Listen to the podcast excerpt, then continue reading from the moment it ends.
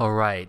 In this episode, I'm going to frame the problem around why this concept of a citizen owner, just ownership, um, is a preferred model for humanity. So, in the previous episode, I said the combination of um, high growth with uh, well defined or sort of feedback loop defined personas uh, really impacts humanity. And so having a firm construct of what that is uh, really has some important uh, repercussions when designing uh, the company and the product, its go to market, and so forth. And so I said, I feel like one is the citizen owner. And this is in contrast with serfdom. So the problem statement is, you know, most people are serfs and not owners, and there's a set of problems that they experience both individually and as a society. So, first of all, what do I mean by serfdom? So, if you look back at sort of your you know high school studies in the middle ages they were essentially the workers who worked the fields owned by the landowners and if you think about that, it simply means you are providing work. Maybe you are a consumer who's consuming what's come off of that, but you're primarily a worker on that. And all of the, you know, efforts and the value creation, you know, accrue to the owners. In modern times, those owners are the investors. They can be venture capitalists or they can be um, people who just have bought huge numbers of, of shares. Um, uh, or they're the um, owners who either um, own, say, land or co- companies that they've either founded or were passed on to them. So, what are the quick sort of primary issues of too many people being serfed serfs? Now, not everybody can be an owner. There's probably some limitation to that, but I think if we the problem is how do I extend the ownership as easily as possible to as many people as possible, uh, I think that that starts to um, raise what the goal is, and we see the problems when there are more people who are serfs than their owner, like like disproportionately. So, first, there's uh, fewer opportunities for wealth creation. So, there's just an economic downside for a vast majority of people. And uh, I think we're seeing a lot of that show up in terms of not just poverty, but just sort of the declining middle class, the strains at work. Uh, there's a lot of just, just problems with the serf model in terms of wealth creation. The second one related to that is lower engagement people just aren't going to be engaged with the work or with uh, society at large when they uh, don't feel a sense of ownership. So you can see it in certain neighborhoods where people are all renters, or you can see uh, just within the way people treat their home if they're a renter versus they're an owner. And that lower engagement, I think, is detrimental for themselves, but they don't see how engagement re- results in uh, value that returns to them, but also the surrounding um, the neighborhood or the broader broader collective property. And then the last one is when you don't provide people a sense of ownership, you really suck out innovation and drive. Those who actually have talent and have the drive, if they don't feel that there's going to be a return, they're not going to apply themselves. And we all lose out as a society, but so do the companies and so do the properties if people aren't going to be rewarded with that innovation and drive. So the problem, however, is almost there's just there, there, there's a concentration of owners and it's very, very small but most people are are serfs. And the digital economy really illustrates that. If you think about it, it's the vast number of people are either consumers, and then maybe a smaller um, number from that, but but still fairly large, um, is those who work for these tech companies. And then in the small little center of the bullseye are the investors and the founders or the inheritors of these, you know, digital businesses. And while I understand that stock options are a way, and they are a way that they benefit some of those t- tech workers, it, I, I, think that there's still some limits to even that form factor. And I think this is a time for us to extend the benefits of ownership more more broadly. And so, why do I think that there's some benefits for it? So, first, it's fairly clear what the benefits are to those who are owners and, um, and then we can kind of look at see if there's some benefits sort of more more broadly. So uh, the benefit is that it's something that's just economically productive. If you own something, the ownership of that, whether it's land, which allows you to farm and then sell crops, or a home, which allows you to rent, or stock, which allows you to earn dividends, you, you, there's some economic productivity uh, to that f- form of ownership. Um, the second one is wealth creation, which is if you actually sell the entire asset, the farm, the home, the stock to someone else who values it even more, then you generate potentially a meaningful amount of wealth.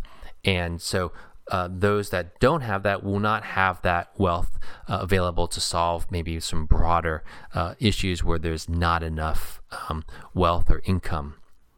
The, the third benefit is a sense of governance, a sense of maybe not control, but that they're related, is a sense of being able to shape the outcome of that which you're participating in. So same with, you know, land, you have some governance and control over land. If you own your home or property, you can make decisions that affect that. If you own stock, you have some voting rights. You could say that they're fairly diluted in some, most cases, but but still you have some form of governance, um, and and I think that that is a valuable benefit for for the owner. And then one could possibly make the case that as long as those people are informed and engaged, that that could be a benefit for the um, entity. The other status that benefit when we extend ownership to those who are owners is a sense of of status, and um, th- that that is something that some people will try to achieve status through not owning things when they're not able to own things, or when they have an overabundance of ownership in things, and then it doesn't matter. But but I'll, I'll take the first case: is many many folks who aren't able to truly achieve ownership may seek those psychic benefits of status through buying things which don't convey those benefits of ownership. So, a good example would be designer handbags. Owning a designer handbag, if you sell it, maybe or maybe not you might be able to generate meaningful wealth. It's definitely not economically productive, and there isn't any kind of governance or real, I don't know, sense of control involved with it. Um, I, I think we start to get the societal impacts when we start thinking about how do we extend ownership to as broad a number of people as possible in an easy and understandable fashion when it comes to legitimacy and mindset. So legitimacy, we can more see it more clearly when it comes to um, real estate and home ownership. Uh, if you look at different communities throughout history that have been uh, deprived of uh, the ability to own their home or land, they ended up being delegitimized. And so that has a lot of negative effects definitely for them, but I think for the broader society in the sense of reintegrating them or their per- sense of participation or alienation. So some historical examples would be like the California Alien Land Law Act of 1913 and the Japanese internment during World War II, which really um, pulled away ownership and denied a psychic sense of citizenry to this uh, demographic, this Asian demographic. And African Americans also have had that same sort of uh, loss of land ownership and homes through a lot of government policies over, over history. And so you can kind of see neighborhoods where that's occurred um, may be struggling to thrive. And and, and and I think then that psychic impact is also really important in terms of the the mindset. You now have large segments of the population who don't feel that they can participate in the broader economy and or even the political system. And so now they are really disenfranchised. And someone could argue, yeah, but that just affects them. It doesn't affect me if I'm an owner. But if you look at a neighborhood, if we sort of said you have a choice of living next to a neighborhood where nobody owns the homes and all the businesses are like these multinational chains where every dollar comes in, like 90, 90 cents of it leaves that area altogether. Um, versus living next to a neighborhood where everybody's a homeowner and every business is a locally owned business. The the atmospherics of those will be different and there will be a preference obviously for the the second one rather than the first one. And so i think that that uh, mindset shift um, is is actually an important one. We can't discount it because ultimately uh, the negative value will be sort of priced into the broader you know market unless you're really able to like segregate yourself from from all of that. Um so the question is then, okay, how can we solve this? This this distribution of land and property super hard to do, really expensive. There's a lot of you know locality issues and and uh, governance issues, and it's just it would be a really hard problem to solve. Which is why I think if we start reframing the problem around ownership in the digital economy, then I think we can really start to solve some meaningful problems while also delivering value technically. So a lot of the digital ownership has come across with this Web3 and crypto, where there's like NFTs and it's proving ownership of artwork or owning uh, digital land in the metaverse. And those are interesting ideas. I, I don't think I'm an expert on any of those, but I think the language of ownership is definitely the right direction in the digital economy.